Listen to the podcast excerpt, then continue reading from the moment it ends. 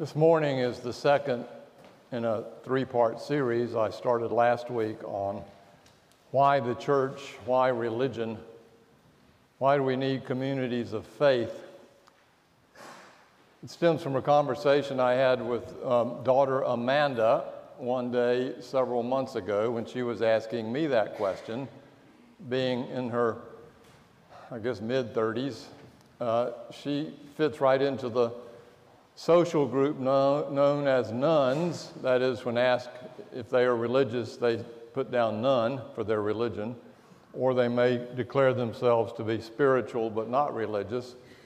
Amanda would not do that, but she's curious about why there's been such a movement in that direction by so many young people.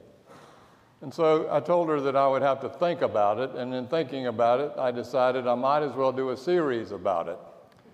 So, this is to you and to Amanda.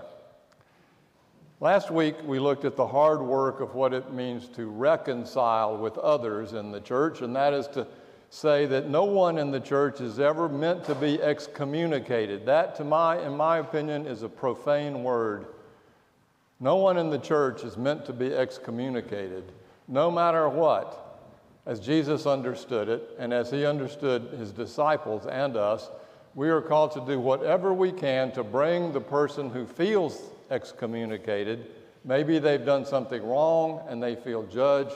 Maybe they're just embarrassed or shamed. Maybe they don't know how to apologize or confess or find forgiveness. Whatever the case, last week was go to them and tell them they're forgiven. Come back. And if that doesn't work, take two people from the church. And if that doesn't work, take the whole church with you Bring them back into relationship. Reconciliation is so important. This week, it's about how do you get there? That means it's about forgiveness. Something I know you really don't struggle with? Yeah, we all do. This week's passage puts even more of the burden on those who claim to be Christ like and to follow Christ's way to carry the burden of forgiveness. Now, forgiveness and reconciliation are cousins, but not siblings. You have to have forgiveness and confession in order to also have reconciliation. So, here now the word as it comes to us from Matthew 18 21 through 35. Again, in the translation, I think best for this part, the message. Oh God, open up to us the meaning of this word and help our ears hear. In Christ's name, amen. After the conversation with Jesus about reconciliation with the disciples, the next passage says, At that point, Peter got up the nerve to ask, Master, how many times do I forgive a brother or sister who hurts me? Seven times? Jesus replied, huh, Seven? Hardly. How about seven times seven? D. Seven times seven, D. What does that work out to? 490? And Jesus says the kingdom of God in this parable is like a king who decided to square accounts with his servants. He got underway. One servant was brought before him who had run up a debt of $100,000. He couldn't pay up. So the king ordered the man, along with his wife, children, and goods, to be auctioned off at the slave market. It's a tough world. The poor wretch threw himself at the king's feet and begged, Give me a chance, I'll pay it back, although it would have taken 10,000 years at that point. Touched by his plea, the king let him off, erasing all the debt. The servant was no sooner out of the room when he came upon one of his fellow servants who owed him 10 bucks. He seized him by the throat and demanded, Pay up now. The poor wretch threw himself down and begged, Give me a chance and I'll pay it back. But he wouldn't do it. He had him arrested, put into jail until the debt was paid. When the other servants saw this going on, they were outraged and brought a detailed report to the king. So the king summoned the man and said, You evil servant, I forgave your entire debt when you begged me for mercy. Shouldn't you be compelled to be merciful to your fellow servant who asked for mercy? The king was furious and put the screws to the man until he paid back his entire debt. And that's exactly what my Father in heaven is going to do to each one of you who doesn't forgive unconditionally anyone who asks for mercy. This is the word of the Lord.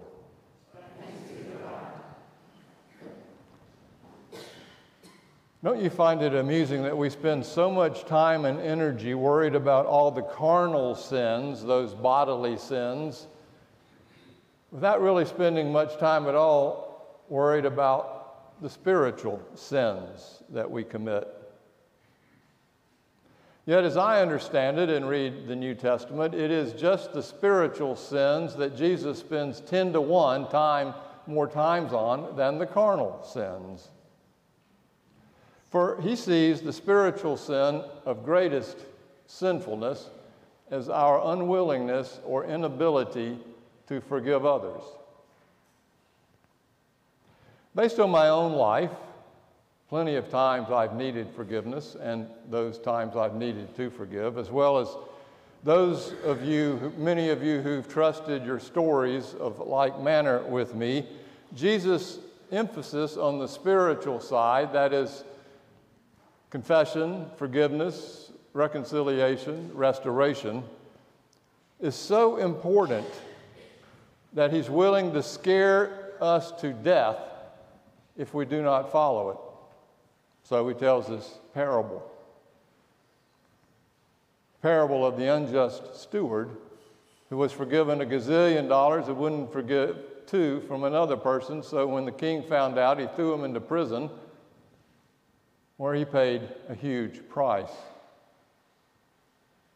And what I think Jesus is saying is that if we do not choose to forgive those that have harmed us, then we are imprisoned too and have to pay a price of our own. Not just spiritually, but as data shows, when we carry those things with us, our body pays the price too. The usual impulsive Peter steps up. This passage, by the way, comes just two chapters after Jesus has already told his disciples revealed to them in Matthew for the first time that he is going to have to go to Jerusalem and be presented to the chief priests and the leaders in the temple and be accused, and ultimately there he will die and be raised again. And Peter jumped in and said, No, not you, Jesus. And Jesus said, Get behind me, Peter, Satan. For Peter refused to admit that the cost of forgiveness always has a cross in it. So here's Peter again, dealing with the issue Jesus, Master, how many times do I have to forgive somebody? Seven times enough? And Jesus knew what he was doing. He wanted an attaboy pat on the back.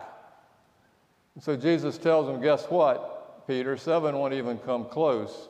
It's seven times 70.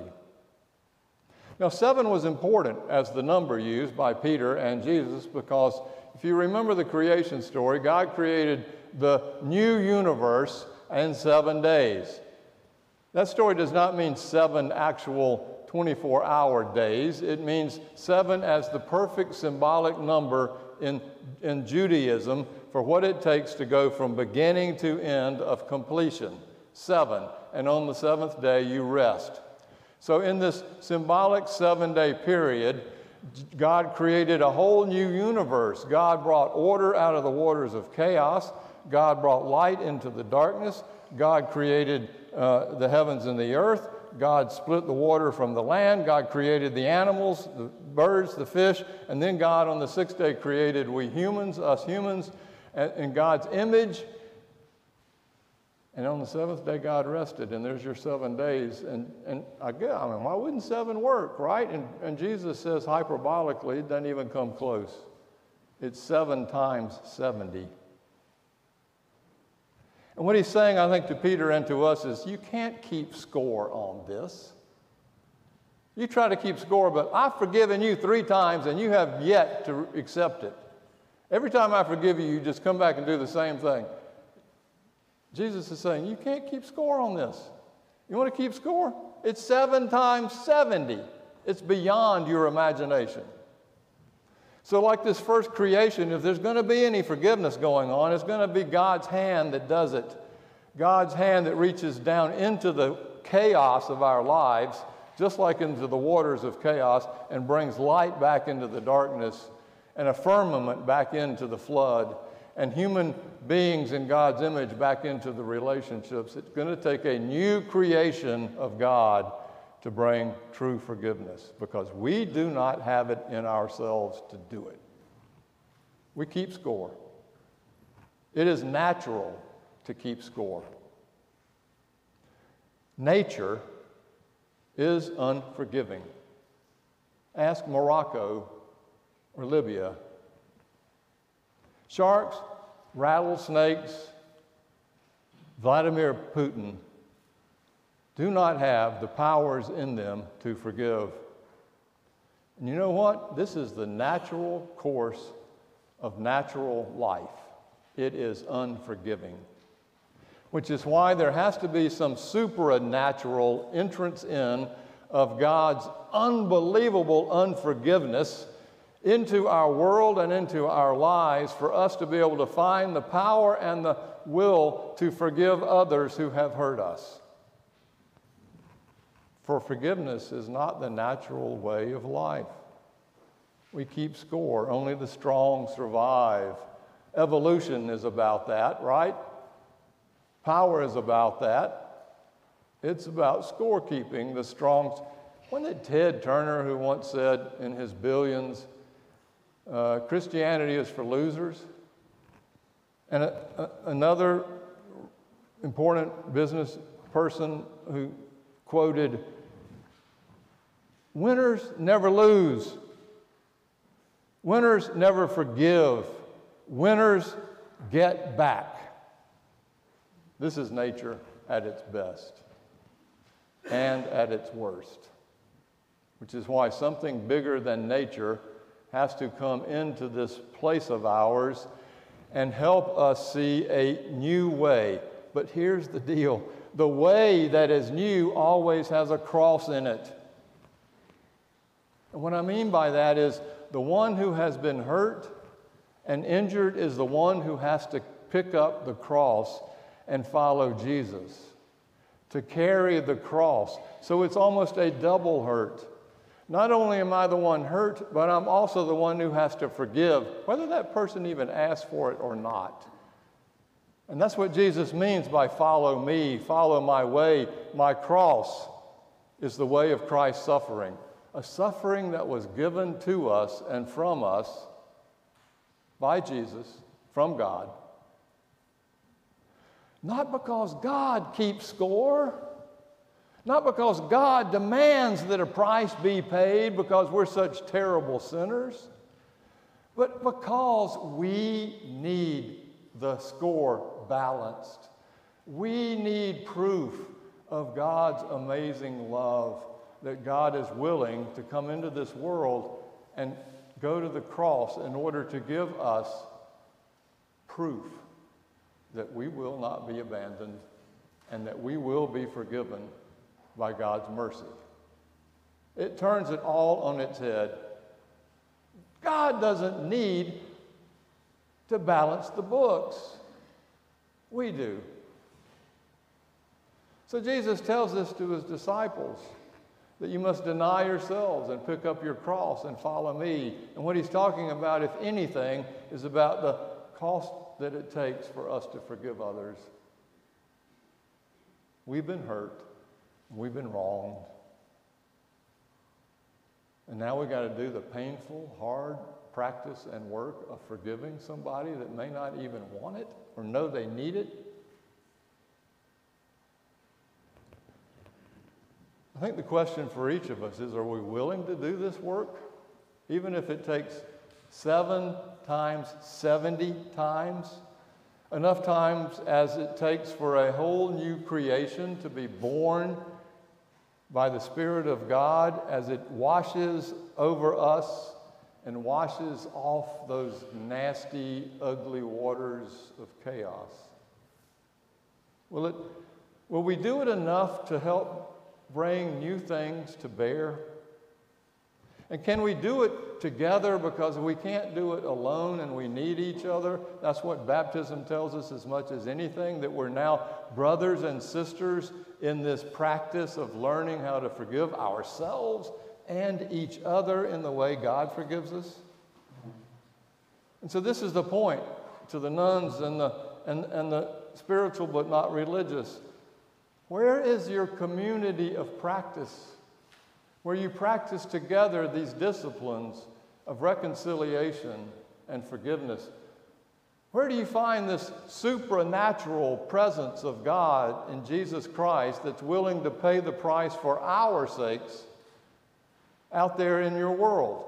It may be there, but how do you practice it? That would be my question because I don't think we do it alone. We need each other. It takes two because wherever two or more, there is the Spirit. And not only that, it takes a lifetime of practice.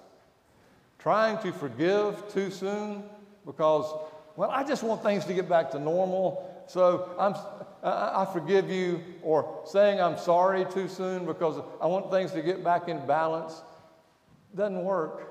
Maybe Jesus says you do it seven times 70 because he's saying it's going to take a long time, longer than you think. Because after the hurt and the offense, guess what? It ain't going to come back to normal. I had a woman come visit me about six years ago. I was uh, one of I was her pastor, and, and, I knew that her husband had done something really, really ugly to her. Um, and uh, she came to see me to confess that she was doing all she could to forgive him. I said, "How long has it been?" She said, Three months. I said, You think you're going to forgive him in three months? She goes, Well, I need to, I, I, I want, I want to because I, am willing to do whatever it takes for us to get back to the way it was. She said, It's never going to get back to the way it was.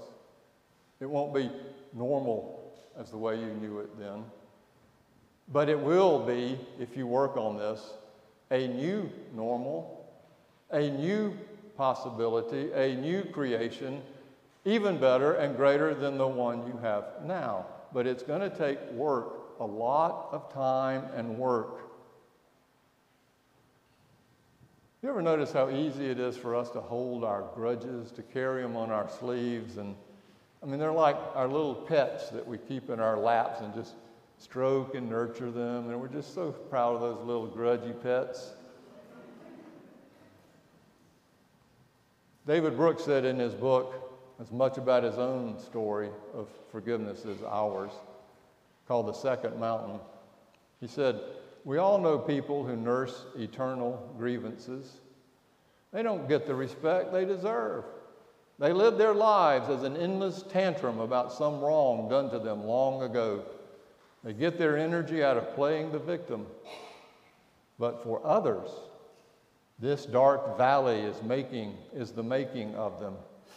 When someone does something to them that in, interrupts the superficial flow of everyday life, they see deeper into themselves and realize that down in that substrate, flowing from all the tender places, there is a fundamental ability to care, a yearning to transcend the self and care and forgive others.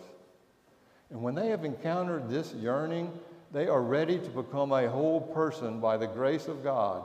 They see familiar things with new eyes. They are finally able to love their neighbor as themselves, not as a slogan, but a practical reality. They are finally able to forgive their debts as they have been forgiven.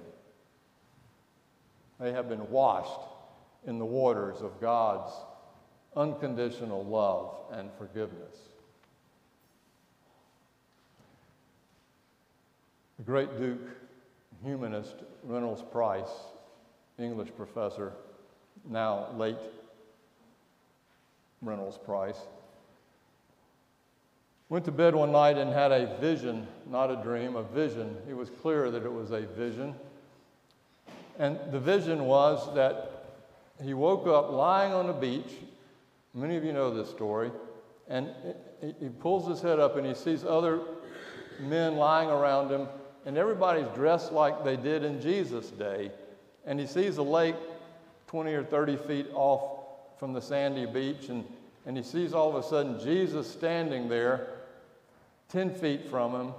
And Jesus says to Reynolds Price, who has just been diagnosed with spinal cancer a month before and cannot walk, he says to him, Stand up, Reynolds, follow me.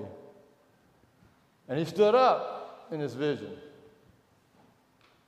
And he follows Jesus out into the water, waist deep, and Jesus gets out there. And like every good Baptist, he reaches out and grabs Reynolds by the shoulders and flops him down on his back underwater and holds them there long enough to understand that, you know, this is meant to be like death. And then pulls him back up out of the water and looks at Reynolds and says, Reynolds, all your sins have been forgiven you. Reynolds stood there, and Jesus starts walking out of the water back up on the beach. And Reynolds says, oh, well, uh, Jesus, what about my cancer? And Jesus, huh, that too. And for Reynolds, it was that moment of understanding the power of God's forgiveness, that supernatural power to come unto us and heal us in body and in soul. Now, I need to say, on this side of heaven, we cannot expect the world to work this way. We can't expect it in communities who practice it like this church. But the world doesn't work this way. The world keeps score. And, and, and, in fact, it needs to. There needs to be government. There needs to be law. There needs to be justice and consequences. We have to keep score on this side of heaven because evil damn well does. And if we do not pay attention to that, it will just run all over us on this side of heaven. But from time to time, in places like this or in our own hearts, we can choose instead to follow Christ's way. And pick up the cross and find in that cross the pain of God's love that gives us forgiveness and our neighbors and brings reconciliation, which is and will become the most natural thing in the new world of God's kingdom come on earth as it is in heaven. That's what we work for. It takes seven times 70 times 700 billion times. It doesn't matter. We just do the work because that's what we do on this side of the kingdom of God. Let us pray. Oh God, be present with us in your spirit. Come to us in those places where we need to forgive or we need forgiveness. Help us pick up our crosses and represent you as you have represented us. In Christ's name, amen.